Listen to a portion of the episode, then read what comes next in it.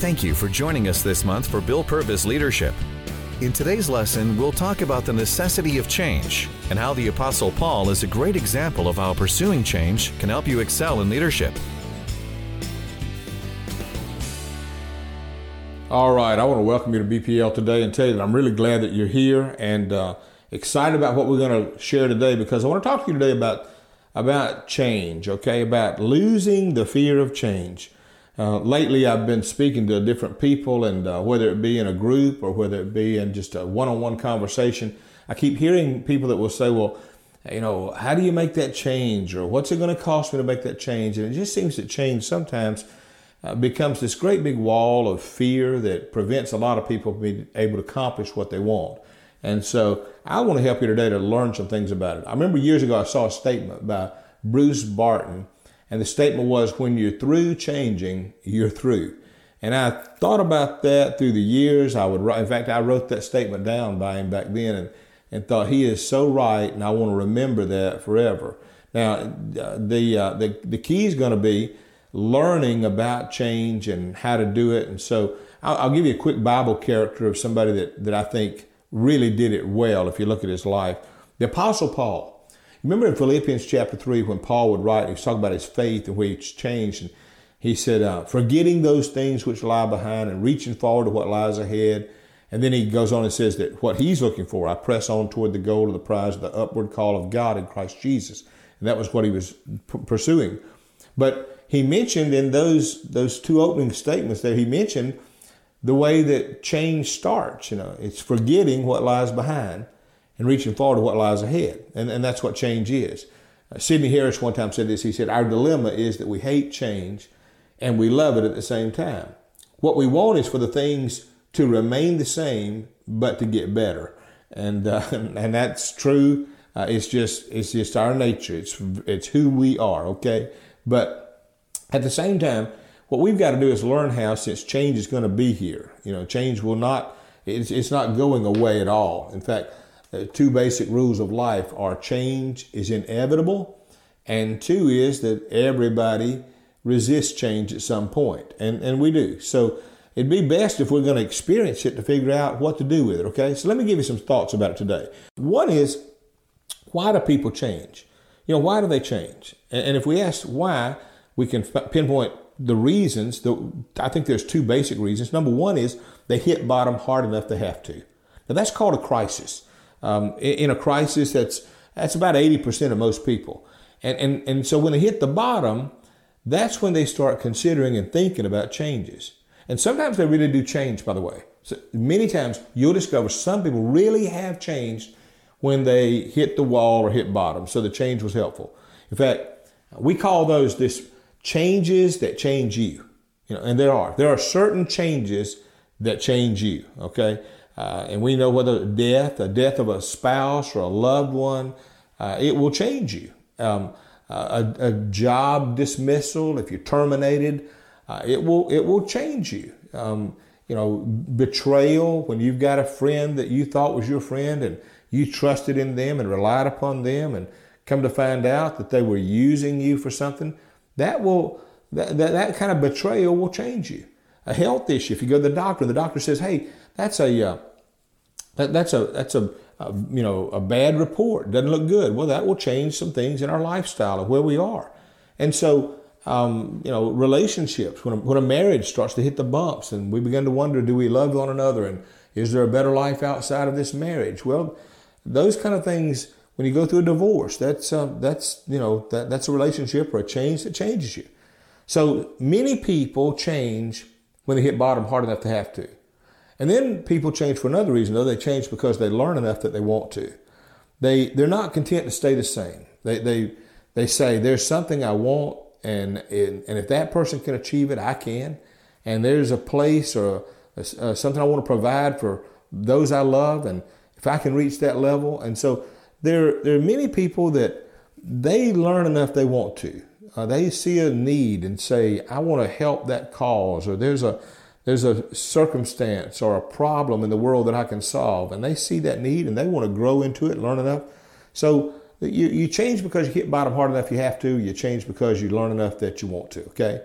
Now, if I'm leading change, I've got to understand some things, and that is that that by and large, um, uh, not everybody changes at the same speed. You know, I, I, used to think everybody ought to change at my speed, and I've realized they don't. Some people change faster than me. Some ch- people change slower than me.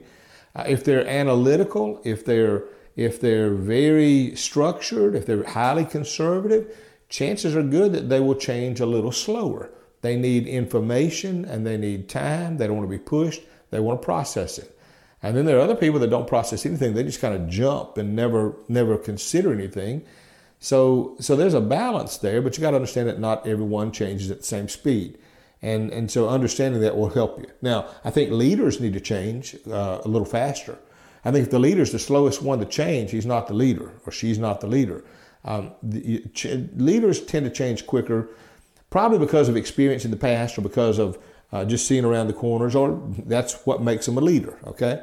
Now, the uh, the third question I'd, I'd come along with and, and ask is, why do people resist change? Why is it that we fear it or hold back from it? And, and I think it's because we see it as negative. I think we I, don't, I think we don't see it in a positive light. So let me help you to put change in a positive light. Think of change now as exchange. It's not just change. It's not a losing something. You know, there's always in change there's that cost and loss issue. You know, what's it going to cost me? And then what am I going to lose? And so if I can if I can grab hold of the thought that this is an exchange, yeah, it's going to cost me something, but look what I'm going to gain. And yes, I'm going to lose something, but look what I'm going to obtain. If I can if I can grab that and embrace that, that helps me. So uh, look at change in the light or through the lens of exchange. We're about to improve. We're about to do better. Okay. Now, by the way, uh, there's a lot more I could say uh, just on that part right there. I'm going to talk to you for a second about how to lead change. But before I do, I'll tell you something that uh, I want to promote for a minute. I've got a book coming out on March the 22nd, 2016. And the title of it is called Make a Break for It. That's all about transformation and change. So there's so much in there that I've never shared before. Uh, dozens and dozens of illustrations I've never shared. I've always kept them silent just for this moment. It's about a 14 year process of just writing and putting it aside and thinking it through. I always thought I'm only going to write, you know, one book that'll go public, and uh, this is the book. It's called Make a Break for It. It starts with my testimony, and there's a reason for it. My goal is to reach people that uh, that don't know God. So I want you to help me with this, okay? Uh, two two goals with this book. One is to inspire people. I want to encourage and I, it goes to my testimony, my life, my upbringing, my, my journey, and then lessons I've learned at each phase of it.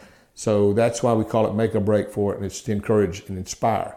But I also want it to be used as a tool to reach people, and that's the only reason. So there's not really any, you know, benefits to me on this. Uh, the truth is, is, is it's really about just reaching people.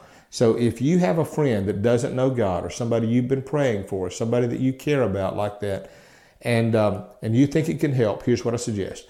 Get a book for yourself to inspire you, but get one for them and put it in their hand and ask them to read it. First chapter will, will be gripping. And if they'll read that book, then you can come back as a conversation piece and you can say, let's talk about that or what you, what'd you learn or what'd you think? and open the door for you to witness to them. That was the whole motive behind writing it was how do I put something in the hands of people that they can use to be able to reach the people they love. So, and by the way, here's the good news: you can you can pre-order it right now. Uh, I just was notified that you can go to Amazon or Barnes and Noble Books a Million. You can pre-order it right now, and you'll be getting one of the first copies. Okay, and I'm gonna try to even sign all the first copies I get my hands on that come my way. Or if anybody has one, if you'll come to me, I'll be glad to glad to do that for you. But here's here's what I encourage you: pre-order it at one of those uh, places. Make a break for it. Bill Purvis. It's going to deal with a lot with change. Let me now mention how do you lead change? Suppose you're the leader, and you've got to lead people to change. That's it's not easy. Uh, it's one of the most challenging things because because of the way people view change. And, and so you're going to have to learn how do I lead them, and different ones lead different levels and different ways. Um, leading leaders is a whole different deal. I'm going to do a whole lesson on that one day about just leading leaders because that's a there's a different way. But if you're leading change overall in an organization, in a home, in your own life, here's where it starts. Internal change always precedes external change. That is, the, the change that you do on the inside, um, the, the mindset, changing that, the change from your, your uh, desire to hold on to, I'm going to make the change, all of those changes start with you. Okay? So you've got to make change in your own life first. That's the internal change. And, and, and you'll find, you know, I used to think I just knew so much, and now I think, gosh, I may know something for the moment, but it seems like the next corner or the next quarter of my life or the next season, there's changes I have to keep making if I want to keep growing. And, uh, and so I'm discovering that this is a never ending process, all right? So I need to learn to embrace it so I can enjoy it. And I think the same is true of you. So uh, that the uh, understand along that line that the change starts first on the inside.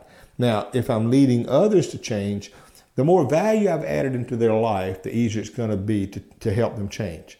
See, if I've had people I've been on the journey with and I've done things for and they trust me and they've seen the track record that I care about them, then when I get ready to make change, they've already bought in because they say, I've been with you, I know you, you've not led me wrong. And so you've, you've got what you call change. John Maxwell used to say, you can't make change or lead change um, if, you, if you don't um, have change. And it's true. It, and what he means is you got to have some credibility with people before they're going to let you change their life or, or, or, trust you. So that's part. Now, uh, that when you have to understand, just because people didn't buy in quickly doesn't mean that they don't love you or trust you, but you just haven't reached that level yet where you can help them change. So that you ought to see that as a positive.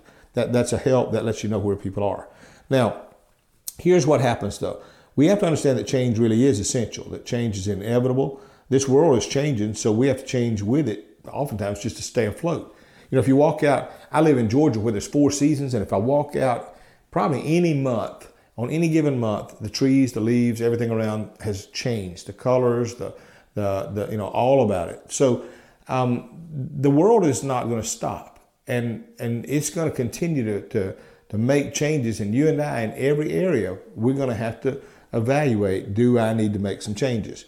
but that'll help you. That that keeps you in the leadership role. Okay. Now, here's what I also would notice: if I'm going to lead other people to change, I've got to be I've got to communicate clearly the the the need for it.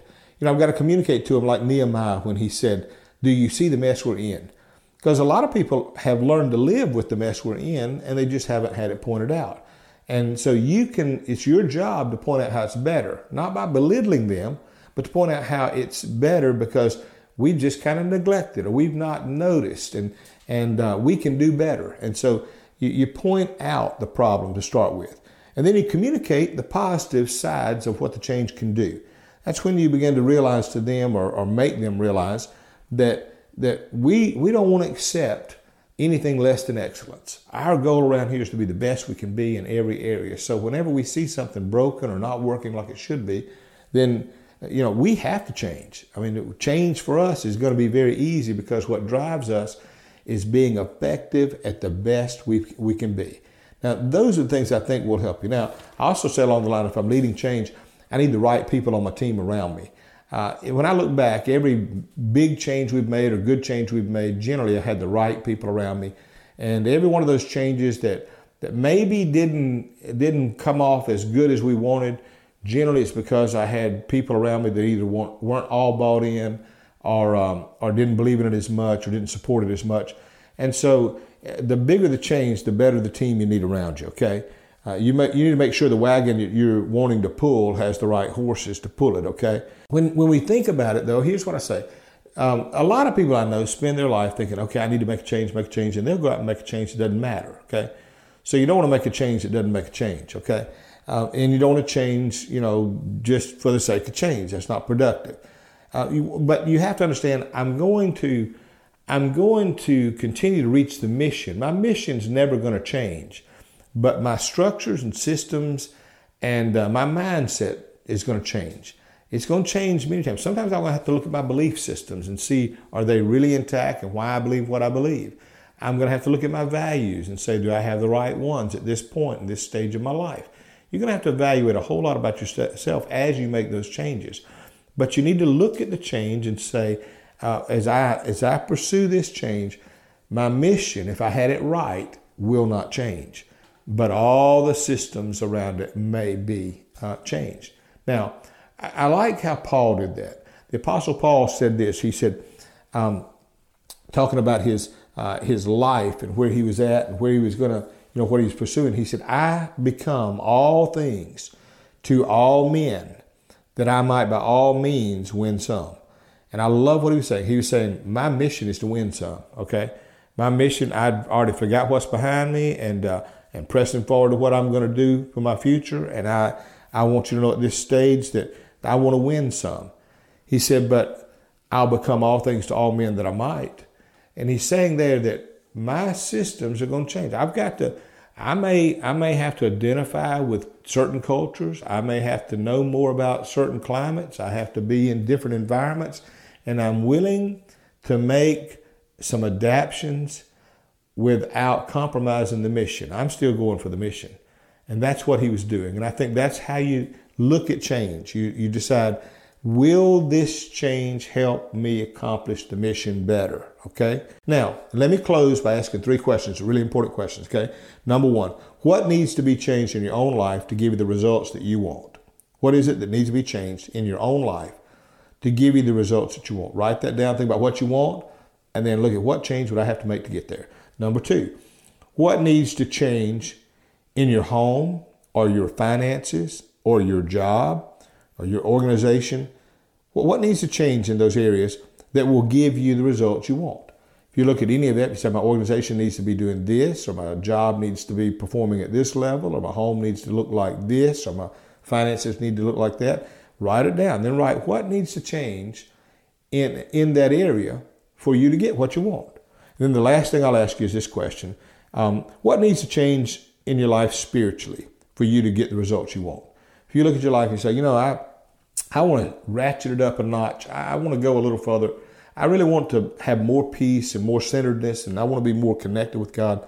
Then what is it you need to change? And if you can write that down, think about that, that's the starting place.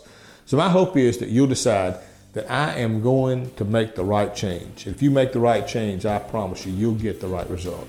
Let me pray with you for a moment. Father, thank you for all your, your grace, your wisdom, your insights. Help us to apply them today, we pray in Jesus' name. Amen. We hope you have enjoyed this lesson. This month's lesson is a great reminder of what honor does for you and that developing honor is important to long term fulfillment. Have a great month